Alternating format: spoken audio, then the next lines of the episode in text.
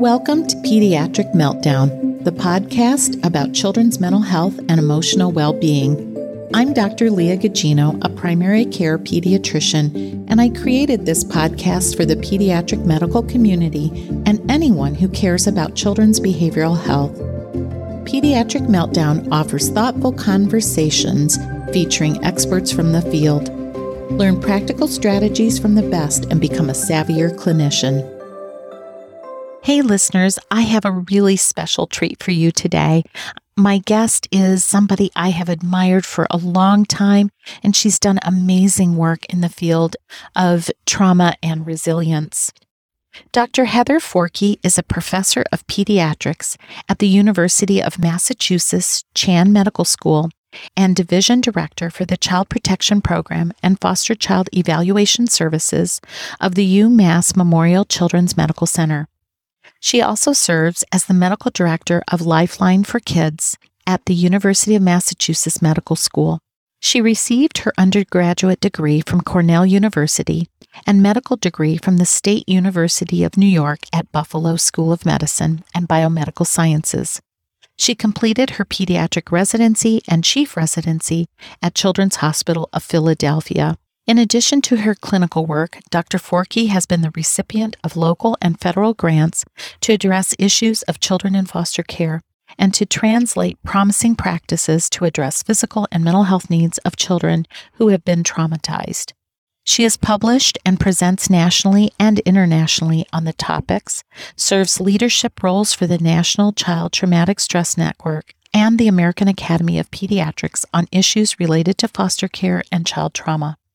She recently co authored the book Childhood Trauma and Resilience, a practical guide, now available from AAP Press. Please join me in a very warm welcome to Dr. Heather Forkey. Hey, Heather, how are you? Great. So good to talk to you today. Well, thank you so much for making time. I really appreciate it. I'm just going to dive right in. First of all, I am so excited. I have heard you speak many times, and it's always I don't know, the conversation and the points you make are just so eye opening. I mean, I remember the first time I heard you speak and it, it, was such a huge aha. So I'm grateful that you made time for this today.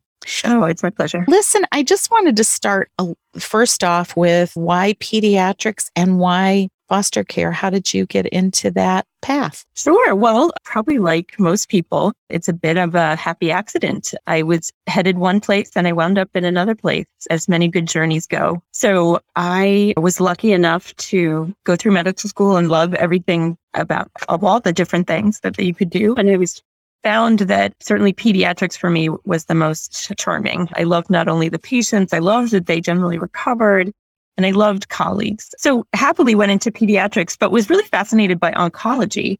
And so picked a residency that would allow me to do oncology in the 90s. Now, this was going back a little bit and uh, was fortunate enough to wind up at Children's Hospital of Philadelphia, where I was really interested in in being a part of that team, their their oncology they were some of the first doing bone marrow transplant in children, but went with res- into residency, still with my options, kind of keeping them open, but thinking I was headed into pediatric oncology and loved every piece of it. And then wound up staying to do a chief year. And during my chief year, some of the other residents came to me and sort of asking questions about these kids who are in foster care coming to our emergency room. How do we get histories on them? How do we, who do we talk to to get more information? Who's supposed to sign consent? And honestly, I had no idea. So we, we started asking questions around the community, bringing speakers in and found that we could bring in one speaker and get one set of answers and bring in another speaker and get another set of answers. There really wasn't a clear path for doing healthcare for kids who had entered foster care, which really uh, intrigued me. And after, as I finished my chief year, I decided I was not ready to jump into a fellowship and joined the primary care team and as I did so, the folks there said, Oh, you know the most about kids in foster care. Could you take those kids into your practice? And so I sort of said, Wait, I know the most and wound up caring for kids in foster care, finding that work was incredibly interesting and rewarding and never went back to that oncology fellowship yet. Maybe I still will, but also wound up working with some of the incredible folks there around doing some starting with the the safe place, the center that they have at CHOP for child protection and foster care was just getting going while I was there. And then fortunately, I moved up to Massachusetts just at a time when um, Dr. Linda Sagor was starting the foster care clinic here at UMass and kind of just continued on that path. I, I love the fact that you said that happy accident. I think for a lot of people, you think you're supposed to know what you're going to do when you grow up, and then stuff comes your way and it takes a different turn. And I mean, and how glad we all are that you went into this field because uh, there's so much work to do. So, and I think when you're talking about foster care, I think by the very virtue that kids are in foster care is traumatic. So it was a, it sounds like an eye opener. I want to talk a little bit about kind of, I guess, that sort of trauma backstory. But I'm hoping that by the end of this conversation that we're going to see a lot of hope and resilience because I think that's where it's at. And so, kind of going way back in 1998, when the Adverse Childhood Experiences study came out that Vince Felitti published, which I it was interesting because, of course, it was done in adults. It was an obesity study, and he just sort of happened upon it, which is an interesting. But of course, the conclusions was that kids that have had bad things happen to them, often bad things happen to them as adults when it comes to sort of health and well being and and then we get so so that's been a big focus for many years is toxic stress and what it does. And then fast forward we're looking at all the epigenetics and the chemical changes and inflammation. So let's start there and then we're going to move forward to where we are right now so what can you say about how some of this is affecting children and particularly those in foster care yeah, I mean, I think it's interesting to have you sort of laid out that way because certainly in my career, that's sort of how we kind of have tracked this understanding of what was going on.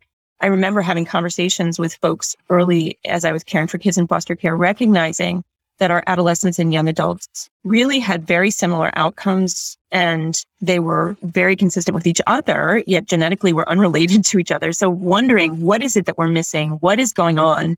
that we don't understand. And and I remember having conversations saying there's something we're just not getting. There's something obvious here. Because remember at the time, we considered foster care really the, that you were in foster care was just something to be put into your social history. It it apparently had no bearing on your medical care except for us to figure out how to deliver that care. And yet we really were recognizing that there was an impact. And so I too, like the rest of the world, was largely not paying attention to that study when it came out, that it, it didn't seem to have relevance for us.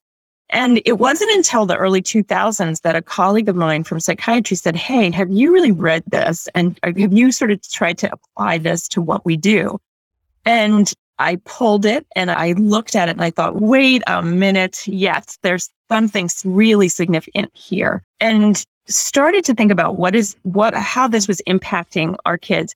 And then I will forever remember I was directed to the Center for the Developmental Child, uh, Developmental Child from Harvard University.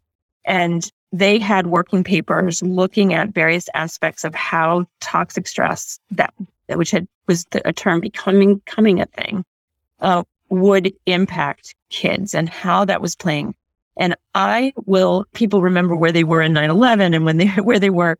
I will remember forever where I was when I read these papers and suddenly realized this was it. This is what we're seeing that what happens when kids experience trauma in, in the degree and the profound ways that happen for kids who experience the trauma that lead to foster care has impacts on the immune system, on the, the neural pathways that are rapidly developing, on the endocrine system, and ultimately on our genome, on the epigenetic areas so that it changes us to move forward.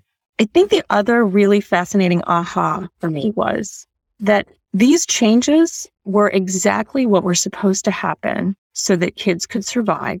And that what we were seeing and calling pathology was really an adaptation of the body to allow it to manage under adverse conditions. How wonderful that the human body has so many ways to adapt for survival.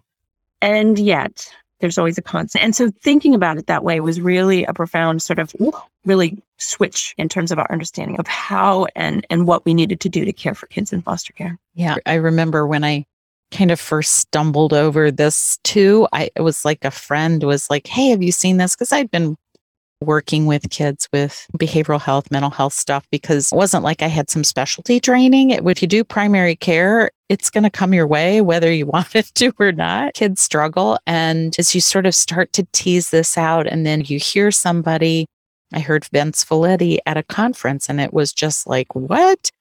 And then Nadine Burke Harris. And then I heard you. I think one of the things that was a huge takeaway from the first conference I ever heard was why traumatized kids might have constipation. And it was like, what? They're, they don't have time to poop. They're afraid to poop. I, I just was, and sleep. And that sleep because the tiger's prowling in the room. And, uh, you know, that for me was wow. But I love that things didn't get stuck there and we didn't just throw up our hands and say, okay, when bad things happen, then bad, more bad things happen. But that there was some something else out there. And I, I heard you speak uh, subsequently. Uh, we all know sort of the fight, flight, or freeze, and, and we think about that a lot. But then you talked about this other response, and I love it. I love the word, but affiliate. So, talk about that. And what is that other response? Yeah. So this is also really important science that that wasn't ready when we first started this work, but really co- has become much better understood. Humans have multiple ways to respond to threat. We can freeze, we can just stand still, hoping the predator goes by and doesn't notice us, which works really well if you're a possum or a mouse. But for humans, it's pretty limited. Like we use it in certain circumstances, but we're too big. We get noticed. So not all that useful from an evolutionary standpoint. We probably would have been taken out of the gene pool. Fight or flight certainly has great advantage in the moment. But if you're a child, if you're with child, if you're with children, you can't run that fast. We don't have claws. We can't hide underwater. So again, fight or flight for humans has some limited benefits. So we as humans had to evolve to have something that would be more useful to us. And what we have going for us are these big brains and each other. And what it means is that under threat, we bet we take advantage of both. And through mediated through oxytocin, we actually are able to look left and right and say, Hey, are there other humans here who can help me manage this threat?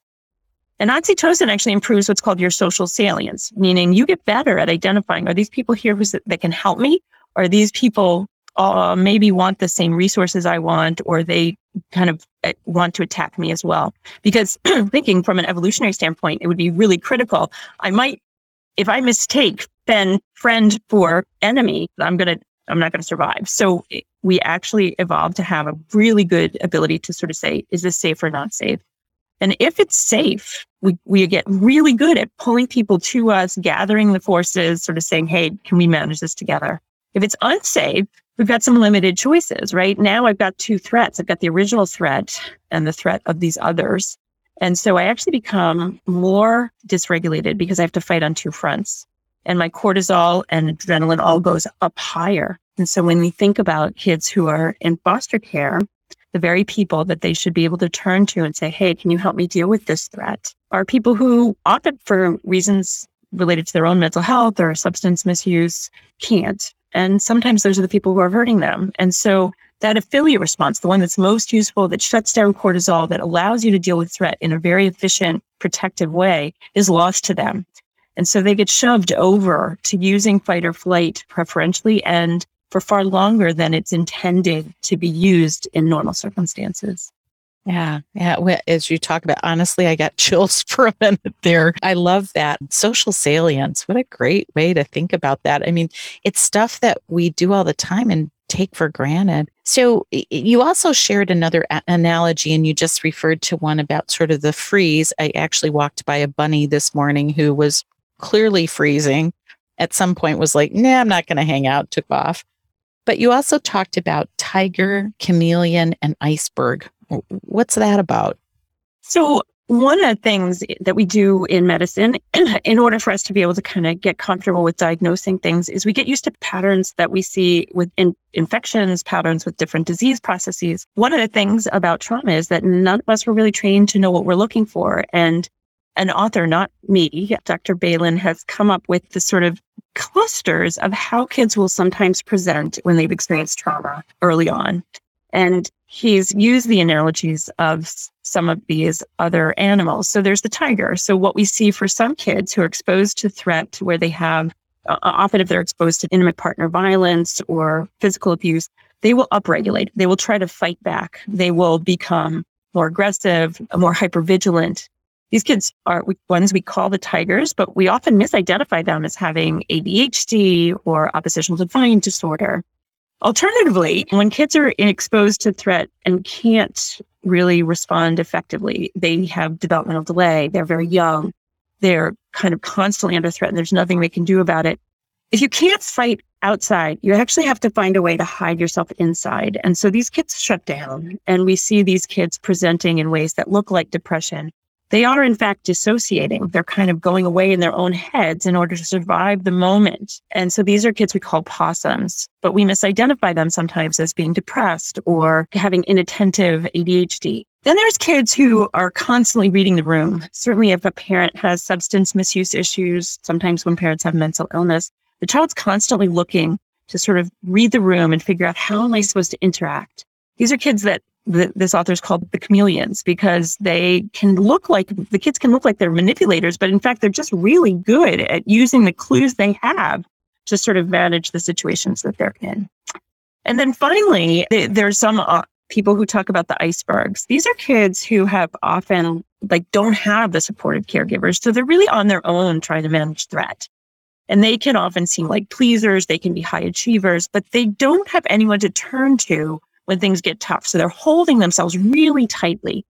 And if they're challenged or if another stressor comes their way, they can really kind of explode. We call these kids the icebergs. And I think the best example of this is actually Elsa from the movie Frozen.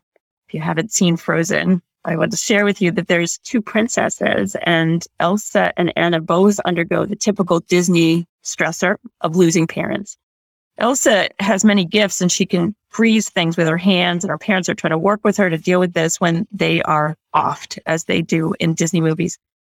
She's trying to hold herself. She's trying to manage herself after she loses them. And at her coronation, she's hit with another stressor and winds up having going from sort of being the goodest of the good girls to externalizing and she sort of freezes the whole town and she becomes a juvenile delinquent on the run from the law. And the mo- and the song Let It Go is about going from dissociating and shutting down to externalizing. Um, so she's the typical iceberg, which is appropriate for a movie called Frozen. So interesting. I yeah, Disney movies are, there's a lot underlying there, right? Absolutely. Yeah. yeah, interesting. Interesting. I know I'm I think about I think I'm probably more of a chameleon. I don't know if I'm a manipulator, but I'm sure good at reading the room. I, I feel like I've got a radar up a lot. So that kind of sets the stage about how kids respond. And I, I loved your uh, description about the tiger because, and ODD, which honestly, I wish we could just get rid of that diagnosis because I think it's not, I mean, to me, it just means you're a bad kid. And we don't know why. So we're going to just say that you're oppositional. It all it says to me is it's a set of s- symptoms and behaviors. And then we just throw it into this diagnosis that kind of writes you off, which, you know, and kids that are scared, I mean, wouldn't we all act, you know, badly maybe? But well, I, I mean, just just sure. I think what you're pointing out is something that we also think about is people often say, you know, fix this behavior. Uh, I can't take this behavior anymore. And the idea, I think, that trauma has really shown us is that behaviors are never out of the blue. Like when I have a problem with my kids at home, I'm not having a yelling behavior.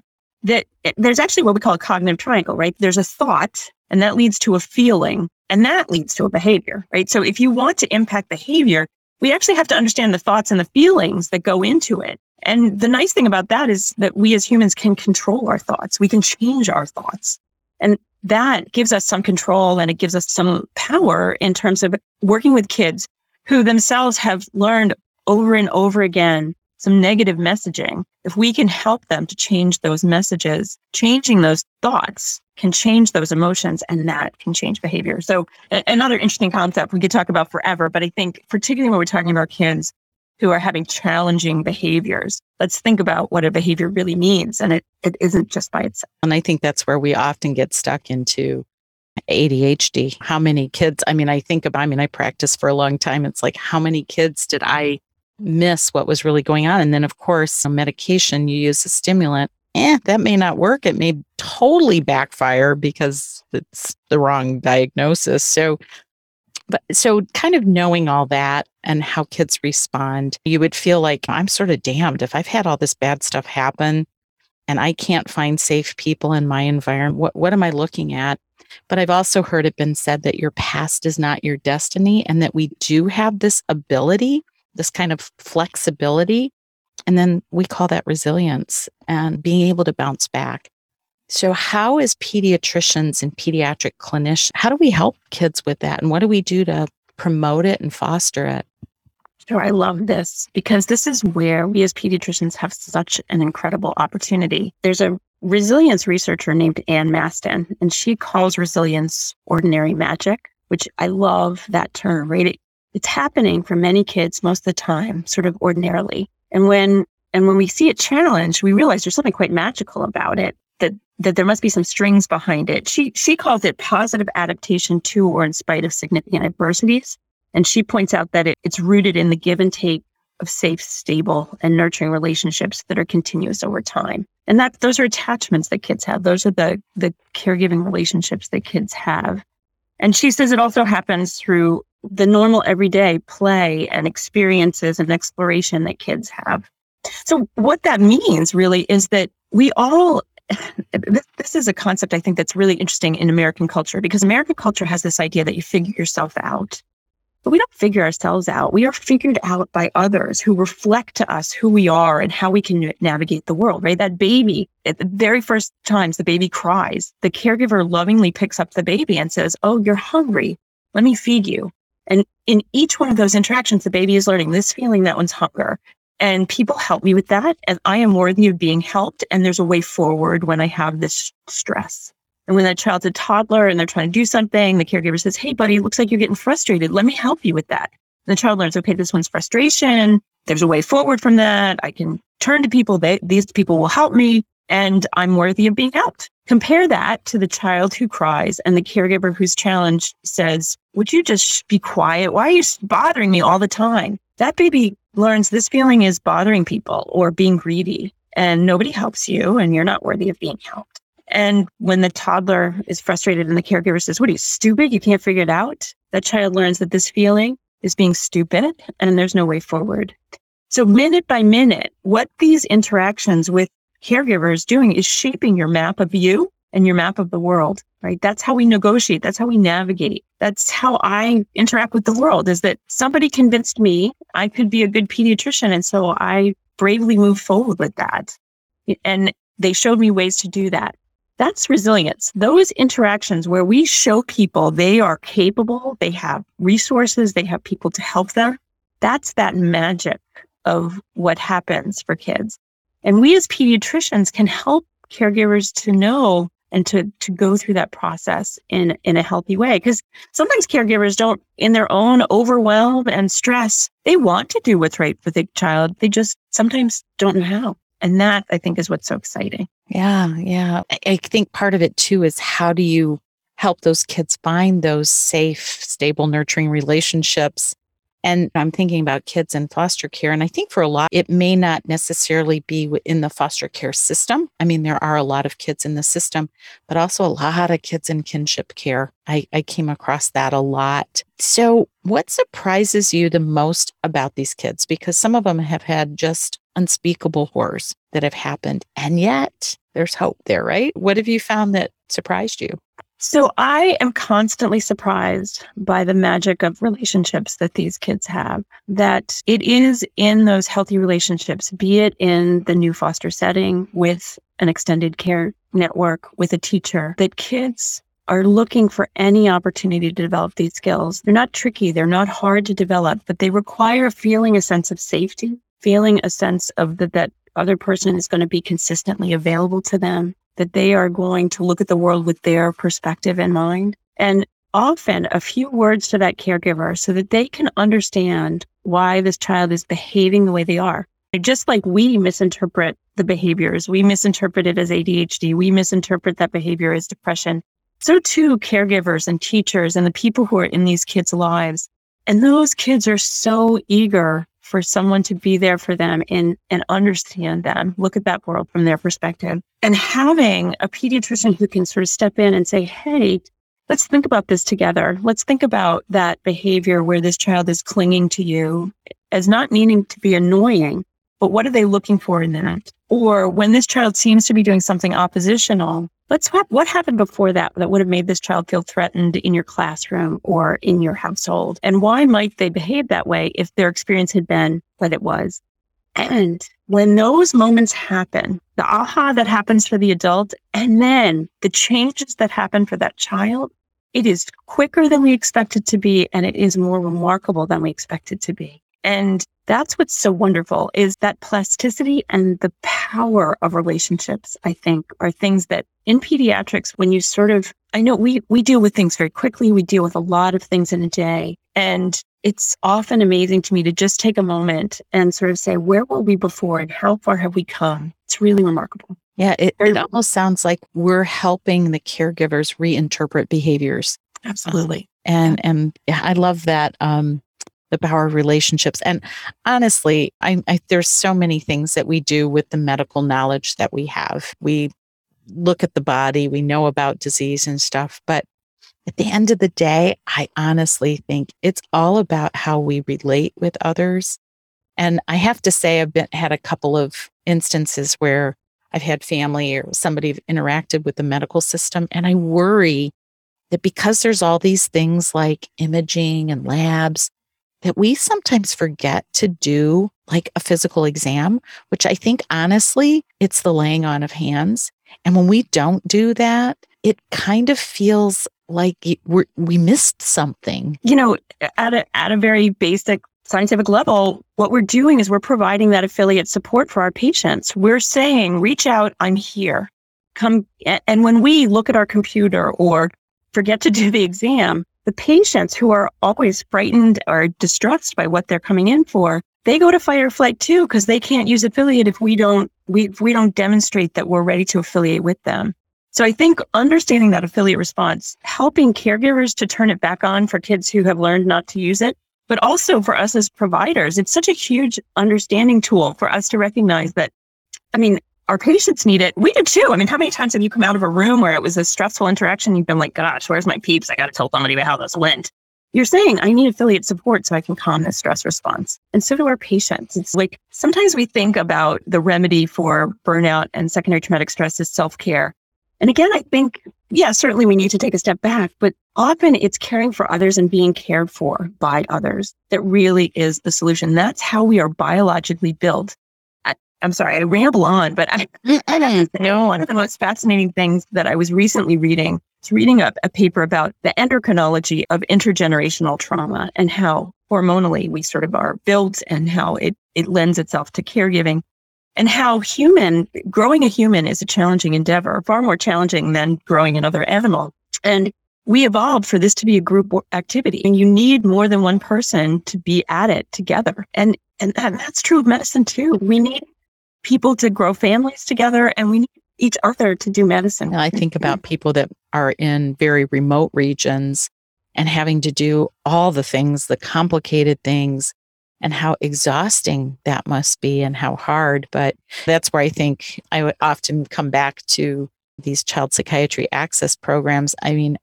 I literally think of people that I can call as the holding my hand. So if they're not right there in your vicinity, where can you find that? And I, I love that, that there, there are other reasons or other resources, I guess was the word I was thinking about. So share some strategies, if you will, that we can use. And I think you've referred to the three R's, P's, and Q's and play. So maybe you can explain that for listeners.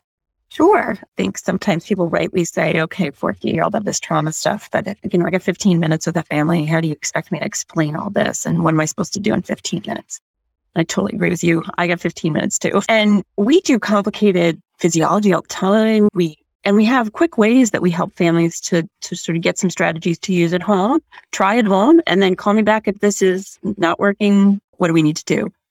So one of the ones that we kind of put together that I think is useful for most situations, especially when a trauma has occurred or something has sort of disrupted the regulation of a family or a child, is three R's. So kind of like your when you have a sprain, we say rest, ice, compress, and elevate. That's quickly. And I'm not going through the physiology of a sprain or what, all the things I'm thinking about, but just do these things and let's see what goes. So three R's, once child experienced trauma, stands for reassure is the first R. The second R is routine. And the third R is regulate. So reassure.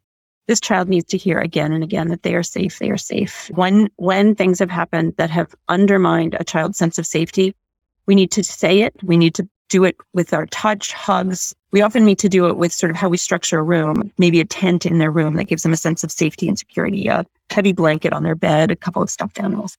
So reassuring, letting them know that was a scary time, but everything's okay now. I gotcha routines are something that for us, you know, people who do medicine and we do routine, but families, when you undergo a stressor, the routine goes out the window. And for some of our most stressed families, routines may not have been set up in the beginning, but routines take all of the everyday and puts it on autopilot, takes it out of the sort of part of our brain that requires sort of lots of energy and stress. And it also makes the kids understand that things are predictable and understand what's going to happen. The problem with threat and trauma is that it is incredibly unpredictable. So getting back to predictability and routine with their day, with their meals, with their bedtime, incredibly important. And then I think the third one is a little bit bigger and broader, but there's many ways you can go with it, which is regulate. How kids can kind of shut down that stress response and learn to manage it.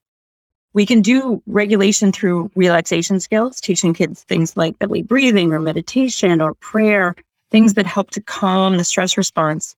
Interestingly, many of those things employ not just sort of focusing your mind on one thing, but also strategies that use physiology to calm yourself down. When you're doing deep breathing, you're stimulating the vagal nerve, which has a role in calming. When you're doing mindful eating, you're swallowing, and a suck swallow is our, one of our most primitive calming reflexes. As a side note, if you're in a stressful meeting with people, say hand out bottles of water because everybody's swallowing will cause them to calm down. So interesting. But what you want to do, uh, giving someone a hug actually stimulates the proprioceptive centers, which are also part of our calming mechanisms, like hugs in inappropriate situations. So relaxation skills, but then regulation is also all about being able to name the feeling and learning some strategies to manage the feeling. Many times kids who've experienced a lot of threat have never learned the words for their feelings, right? Their maps are not, have not been created accurately. So what we will see is dysregulated behavior and we'll say, why are you so angry? But maybe that child who is upset because their mom didn't show up for the visit isn't mad. They're disappointed or they're fearful that something's happened or they're feeling jealous that other kids have that opportunity. So helping kids to get some words for their emotion. If they're too young for words, thinking about colors. How do you feel today? Do you feel orange today? How do we handle it when you start to feel orange? And, and beginning to build those skills. So three R's is a really quick and easy way we can sort of start to build some skills and help families to calm down. You mentioned play and the P's and Q's one of the things that for pediatricians is sort of uh, uh, obvious is that we play automatically. Most of us went into pediatrics because we are good at playing. But for kids and families who are stressed, play is not automatic. And many families have never learned the skills of play. Um, and play actually is this beautiful opportunity for kids and parents to rewrite the map, right? They can go to a place that doesn't exist and they can create a new reality, which changes how that child perceives themselves, how the caregiver perceives themselves, and how that interaction can happen. But we may need to guide families to what play looks like. They may not know that it's face to face and it's smiling and interactive. It's using blocks or using cars or using connects or playing a, a game of cards that it, I, I, recently talked to a dad who was struggling having been reunited with his son. And I said, do you guys play together? And he, she, he said, yeah, I have a whole room of toys. I can put him in it. And he, and I close the gate and he can be there all the time, but he doesn't like it.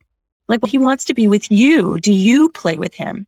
And he said, yeah, I put him on the ATV and we, the kid was three. So I was a little anxious about that, but he, that idea of interacting one on one was novel, was not something that came naturally. So talking about that.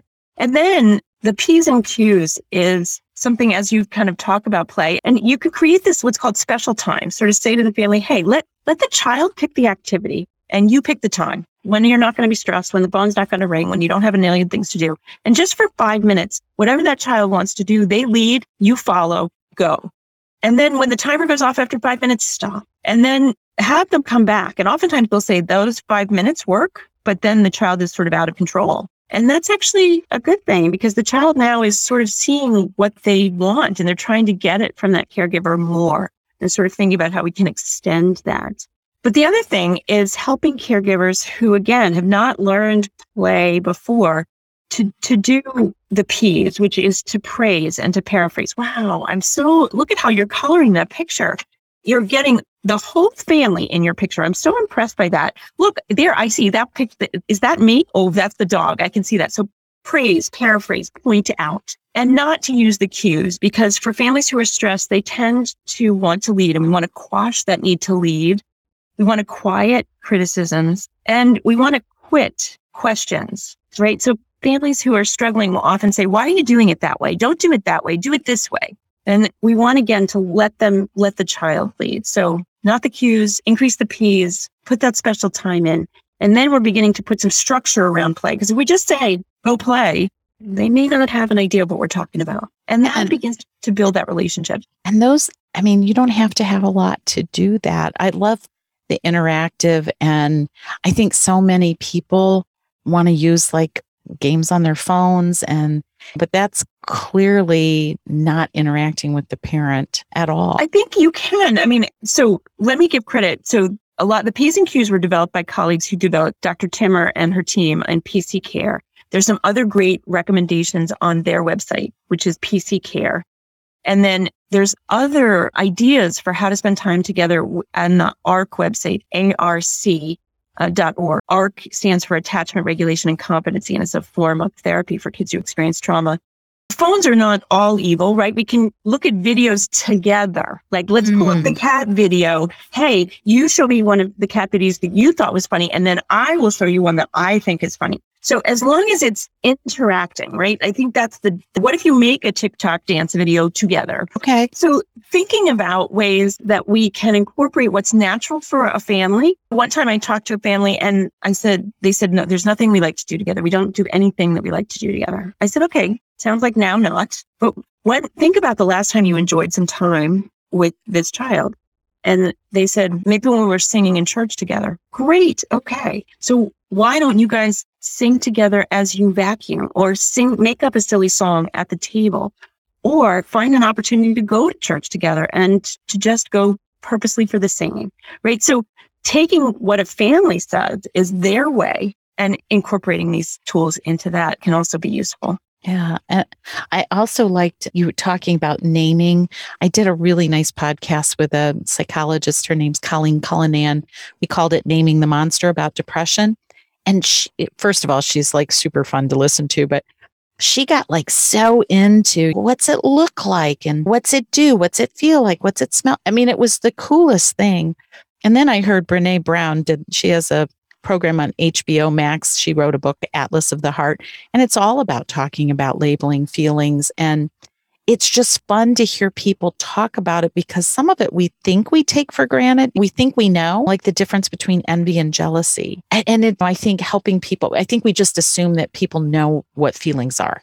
Yeah, a hundred percent. I think one of the other things I've heard Brene Brown say is we call them feelings because you feel them in your body. So oftentimes that's another role for us in pediatrics is to say to kids, when when this happens, where do you feel it in your body? Is it in your stomach? Is it in your head? One of the kids said, my eyes blink. And I was trying to figure out what, what that was, but they clearly know that when those strong emotions are coming, they are feeling them. They are called feelings for a reason. And and again, I think helping people to articulate that is really a, a, a, very valuable piece of what we can do. And if you didn't ask, I mean, you would never have guessed that blinking would be the thing for that kid. Absolutely. But, but for them to sort of say, yeah, I do this blinking, but I never put that together, that that would be like what, why they're doing what they're doing or why they're feeling that way. I, I have another guest that'll be coming up a little bit later this summer that um, works with writing prescriptions for nature. And sort of again play. If there where's the safe place? Can you go outside? And that people do better even if they can see green out their window which is pretty amazing. So you talked a little bit about what did we do to support parents and caregivers? How do we help them? Because especially I, I had some of my foster parents and they have like eight kids and they all have lots of complicated histories. And how do we affiliate with them yeah, I mean, I think that that is exactly the answer, though, is that we start off by saying, How are you? What is going on for you? And tell me more about that, offering that opportunity for them. Parents can't give what they don't have, right? They, you need to be there to be their affiliate support so they then can affiliate for the kids. And we do that with curiosity, with asking open ended questions. Wow, tell me more about that. Tell me how that felt for you. We do it with respect and we do it with empathy. And I think for pediatricians, those are naturals. Like, I think just recognizing that doing the affiliate response is medicine. That is the piece that people need. We actually, uh, we have a foster care program um, where I work and we have a whole, a team of people we call trauma coaches and they are, they were employed so that they could train foster parents to understand trauma. But they see that as really only half their job. The other half their job, they call their hey, which is how are you? Offering foster parents that peer opportunity to say, hey, this is a tough job. Tell me how it's going. How are you doing? And often it's that opportunity to sort of just sort of say it out loud. It, that is the most critical. And we often, even in pediatrics, we're not giving people the answers. We're giving them the opportunity to express what they're feeling. And they often have the answers if they just have the opportunity to sort of think them through. If we think about what resilience is by Masten's definition, it happens in those safe, secure, nurturing relationships. And adults need those too. And one of the great honors and joys of my job is to be that person in the lives of parents who are doing such incredible work for these kids. I think we underestimate what we can do. I, I there are times and it's not like brilliance, but you know, every once in a while you trip over like, oh, that was a good thing to say. Things that people were afraid to ask, kids with chronic disease that were afraid to ask them, do you ever worry that you're going to die? And of course they have. The parent, older foster parents, I remember asking like, how is this for you? I mean, what are you thinking? What's your future like? And they cry, which of course then you feel bad about it. But on the other hand, I think it's a relief mm-hmm. for them to be able to say, and have somebody recognize this is really hard. Yeah. And I think letting them give voice to that, there's not a wrong emotion. Sometimes we can act wrongly on an emotion, but having the emotion, uh, it usually comes from a place that's real. Like there's a fear or there's an experience that has led to that. And letting people voice that and then begin, you can't go past it unless you have the opportunity to get it out and to affiliate around what's frightening you. And then you can move forward, sort of saying, I'm in your camp. Let's do this together. And, and I think the other thing we often forget to do in pediatrics that we do with other diagnoses, but often not with the ones that relate to trauma, is provide that positive expectation of recovery, right? If a family comes in with an ear infection, we say, oh, you've been up all night. I'm so sorry. But look, ear infection, we'll either do watchful waiting or, or for some antibiotic. You're going to, in 24 hours, this is going to be so much better. Even when it's a serious diagnosis, like a cancer diagnosis, we say this is pretty serious, but look, we've got these resources. I want you to see this person and we're going to go from here. And sometimes when it's these behavioral or trauma related problems, sometimes I think from our own sense of being overwhelmed, we forget to provide that positive expectation of recovery. And we do need to sort of talk about there's a way forward from here. There's steps we can take and we will do it together. And there is a, there is an answer. And I think that that's an important thing for us to not forget as well. It's interesting. I was listening to a podcast and they were t- on Hidden Brain, which I love. I love Hidden Brain, but they were talking about people that kind of flourish are ones that are bad things may have happened, but they're not dwelling on them. They're able to see that there is hope and and possibilities in front of them. And so and a lot of these kids have had horrible pasts and it would be easy to get stuck in there, get triggered but to also say, hey, it, you know, there are moments and that, and I think the other thing we get stuck on is thinking we're supposed to fix things. I mean, there's no way that we can fix what happened, but you can be with someone, which I think just sometimes riding the ride with people is what we can do always. Yeah. I mean, Andy Garner says that. He goes, We're not human doings, we're human beings. So let's be with each other. And, Aww. and so beautiful. I love I love Andy. Isn't he great? Such a good person. Just to kind of bring us home, what about ourselves? I think I'm going to know the answer based on our conversation, but I, I remember talking to a kid, this was years ago, who had literally been locked in like a cage for a year. I mean, and I came out of the room, I sat on the floor and sobbed. I mean, I just was like, I, I don't know what to do with this. And of course, my staff are like, Are you okay? Um, but what do we do with that? I mean, how do you manage that? I mean, you're seeing kids that have had such difficult things happen. How do you stay so positive? I, I mean, I think what you did is absolutely right. You recognize that this stressor has happened to this child, but it's also hearing about it has impacted you. And right, it should. I mean, gosh, the day that those things don't impact us is the day that we probably shouldn't do the work. But, you know, I think that's where again I think about this stress response, right? So you you need to sort of say sometimes I need the stress to stop for a little while. I need to take that walk in the woods. I need to walk away from it for a little bit so that the stress doesn't keep coming. When I've already been sort of triggered to go into fight or flight or freeze, I need to what's called complete the stress cycle. Like I may need to run. I may need to sort of take that adrenaline and burn it off. And you could do it through running. You could do it through a good laugh at a funny movie. You could do it through a good cry at a sad movie. You could do it through kind of connecting with someone creatively and, and doing it that way. There's also times where we just need to pull in and finish freezing, like sort of say, okay, I can't do anything more. So today I'm just going to and binge on Netflix for today and recognize that may be my freeze response and I'm, I'm going to get through it. And then I think what you're pointing out as what your team did for you is they said, wow, what happened? Tell us, how's it going? and they were affiliating and they were saying to you, we're here and let's manage this together. And it is in the telling and that sort of taking it out of your lower brain and processing it through the higher brain that it loses its power to harm you. And that's powerful. And that sort of helps us move on to the next place. So I, I think all of those things are important. Yeah, I thought you were going to say affiliate.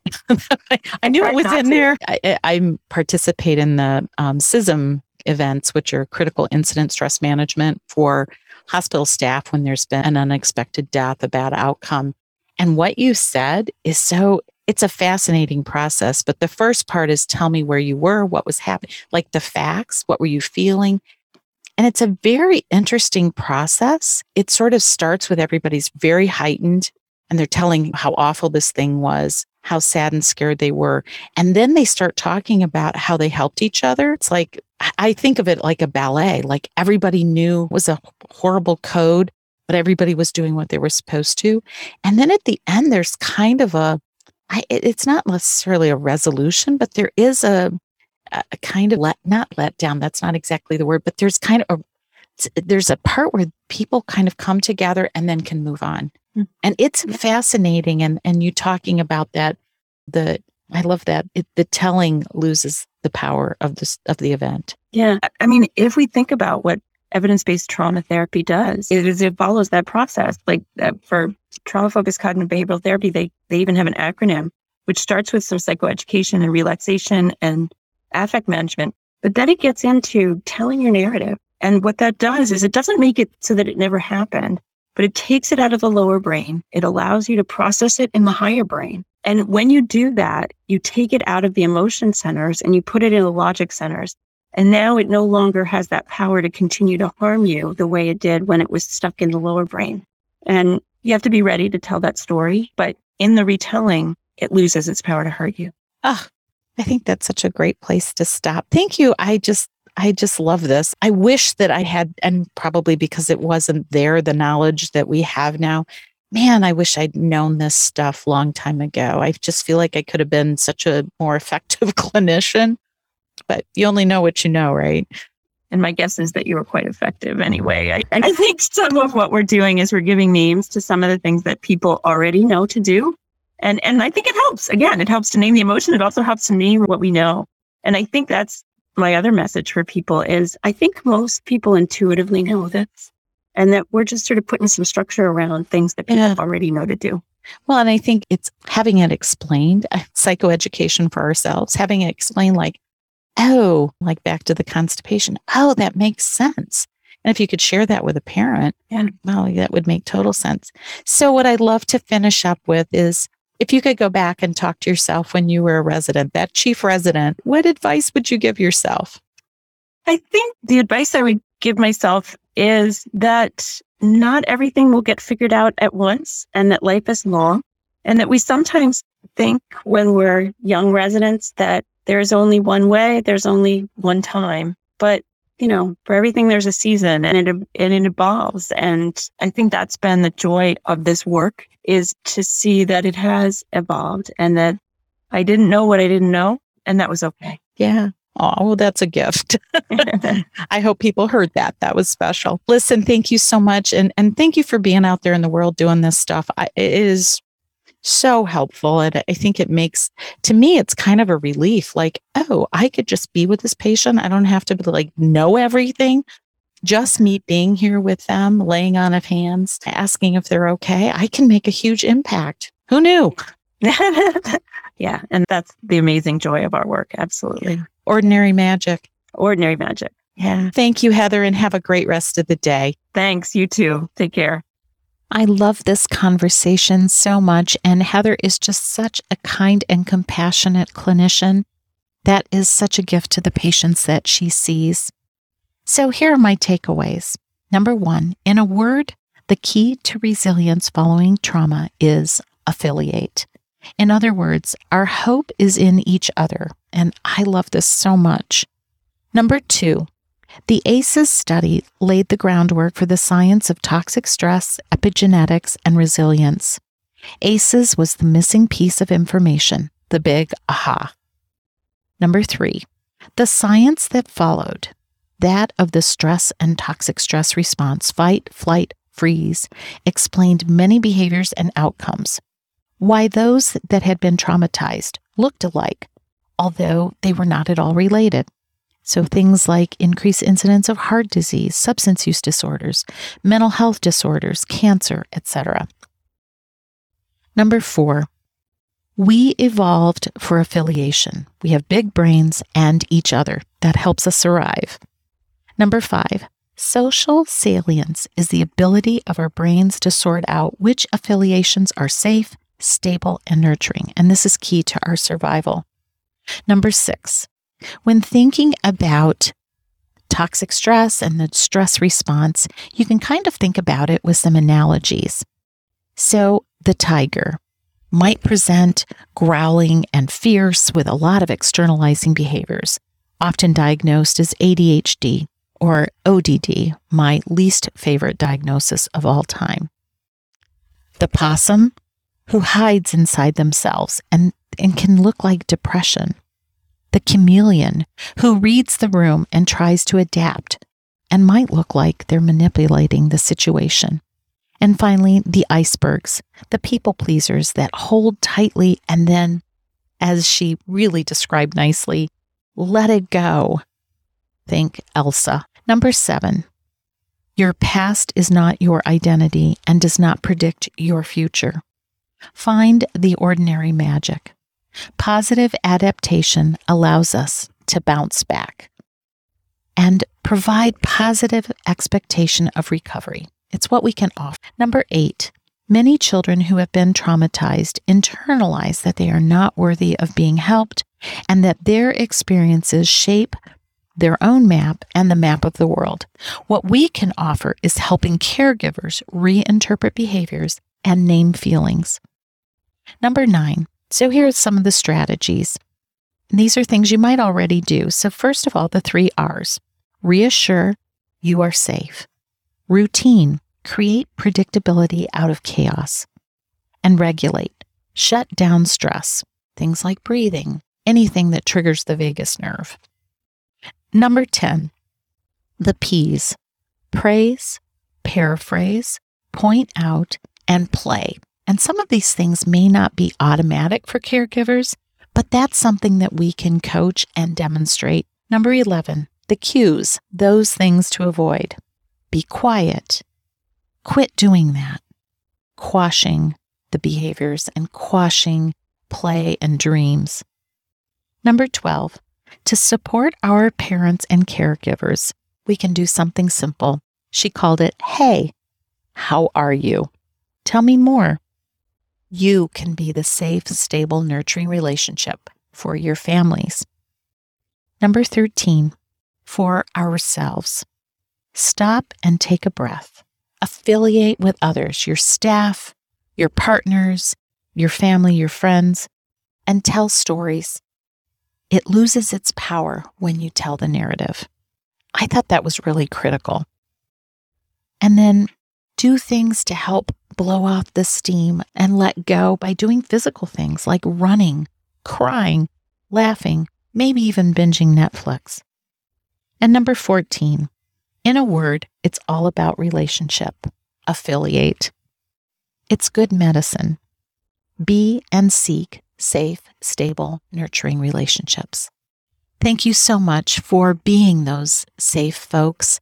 And we underestimate the power of our being with our families and our patients because we have a lot of power in being able to model for others how we can really reinterpret the world for children and help the parents see what might promote their children's success and joy. Have a great day, and I look forward to you joining me next week. Thank you for listening to this episode of Pediatric Meltdown. In the words of Maya Angelou, do the best you can until you know better. Then, when you know better, do better. Let's do better together. This podcast was made possible by the team at Streamlined Podcasts. Music was composed by Connor McHugh, and cover art was designed by Alexia Barrero.